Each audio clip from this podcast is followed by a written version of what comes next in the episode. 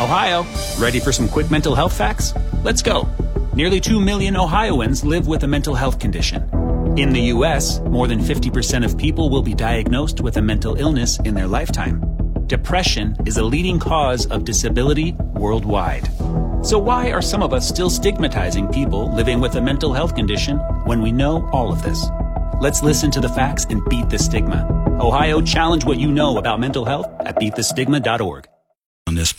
Uh, but it's Drink Wine Day, National Drink Wine Day, which you know that's always That's always never a bad day for that. I No, guess it's not. they said there's lots of helpful benefits for wine, Red wine. Res- red wine in particular. Um, Yeah. because it's uh, it's got something in it which escapes me right now. What is Grapes. it? No, well, yeah, it's got grapes. Yes, certainly. Well, the as far as the ingredient that is Antioxidants. Does it yeah, have that? antioxidants, but it's I think I it's know there's something there's a specific. and I specific can't think what it word. is. Dang it! Uh, do you need some help? But it's kind of well, y- yeah. If you come up with something, you share it. Okay. Okay. Um, I mean, grapes. You were very helpful Oh, there. thank you. What's in wine? Uh, it's grapes. Oh yes, yes, grapes. Thank you. Yes, that's what I was thinking. I was thinking it was pomegranates, and you're right. It's grapes. Um, let's see what is it the Fossilase. Poly- Something flavins. Yeah. Um, poly Polyphenol. Poly. You need help? oh, polyphenols. yeah Oh, yeah, polyphenols. I think that's how you say that. Yeah. yeah, it is. I decided I was going to let you say it just in case I messed it up I love my five. You're so great. I love you. Take uh, credit for things. That's awesome. Um, anyway, but it's na- it's drink wine day. So what was this thing? We, I've been dying to know. You mentioned this briefly yesterday Mm-hmm. about some plot of land or something, a vineyard in France that it's like this tiny little place makes the greatest wine in the world, and somebody tried to like hold them for ransom or something. Mm-hmm. Well, what's what is this? really what's really cool is I've actually been here. I've been to this winery, and I, you know, um, that's how I found out about the story. You're such a world traveler. Well, and what's funny, I went I'm to really Colorado not. once. okay. That's just my, uh, my the best trip ever. Um, but you know, it- oh, yes, Romani Conti. It's a region in France, and it produces some of the most expensive wine in the world. Is it a big region or? It's I mean, not it's, the. It's, it's pretty small. None right? of the the vineyards in Bur- the Burgundy area are very large. They're they're very small plots because it's Okay, it's also one of the plots, most like, expensive. Like an acre plot or what? um, I mean, so, I mean, there's some wineries that literally you know they have two acres. Hmm, wow. I mean, it- Not very it's- big, yeah. So if, when you see pictures and you see it all kind of cut up, like whenever you're flying in an airplane and you look down and you can kind of see the segments of the the, the land. Didn't you Now- guys have like rock these like little rock wall things or something around them or something like Some that? of them So, have yeah. rock walls that separate uh, one, you know, there could be like three or four owners of grapes in a vineyard um, that's maybe five acres. And some of them are separated with a, a- just a short walk uh, rock wall. And usually those are going to be the higher end grapes, like the Grand Cruz and Which things is like that. that's the Grand Cru in top the of wine top. world. It doesn't get any better now. It does right? not get any better than that. So there's a, that's what Romani Conti is. Matter of fact, there is a 1978 vintage from Romani Conti. A a case sold for four hundred seventy-six thousand dollars. That's forty thousand dollar a bottle. Golly, Oh, I couldn't.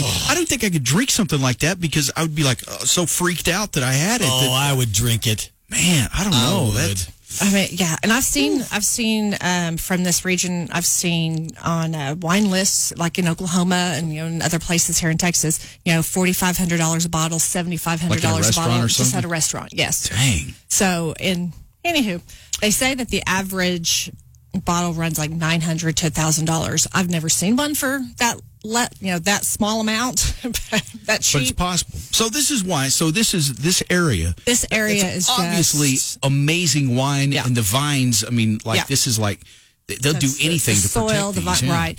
And so in January 2010, the owner of the winery received a ransom letter and said that I have already injected poison into two of your grapevines. And sure enough, they they discovered that two of the grapevines had been killed. And he uh, in the letter said, "I will kill all of your vines if you do not." Uh, give me 1.27 million dollars which is very specific. One point two seven million. Yeah. It sounds like uh, Austin Power. You know, one million dollars. So so, uh, so he got the police involved, and they arranged a time. He said, "Okay, meet me here s- around the around the corner, which is like a cemetery. Meet me over here with the suitcase of money, and I won't kill your vines." Well, so they went ahead and arranged a meeting, but it was a suitcase full of just paper. They dropped off the suitcase, left, hid around the corner, waited for the dude to come pick up the suitcase, and they arrested him. So he wasn't a very smart crook. I I was about to say, how stupid as a criminal do you have to be? To, okay, yeah, meet me there with a suitcase of money. Okay, yeah, we will we'll do that for sure. Yeah, we'll get y'all Not right on thinking it. for a minute the cops might show up.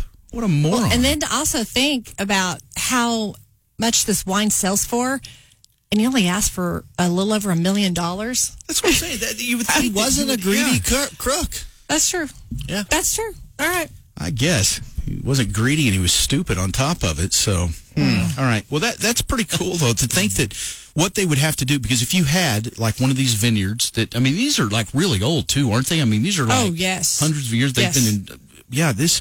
So to have something like that, and it and it be so incredible, and you would feel like you had to be out there every night guarding it or something. But you know, That's what blew me away. We were able to walk up to the grapes. I mean, I sat on one of those brick walls and I could touch the grapevine. You didn't And they touch one of trusted those you. grapes, did you? I did not. I have respect so for they, that. they don't have like armed guards standing around there with machine guns No. and stuff. It, it's crazy. Golly, that is a, that is amazing. And you think, especially after something like that happened with Yeah. somebody trying to extort them for the, that, they would have immediately, you know, done something to protect it or something. And it was really cool because in the vineyard, they actually had like an old buggy and Clydesdale horses. So it's like they were doing things old fashioned way.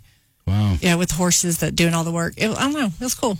Well, I I guess in some ways it's nice that they haven't uh, sullied it with modern uh, Right. technology and stuff. You know, I mean, it is kind of cool that they still do that. But man, that that's pretty amazing. All right. Well, it's National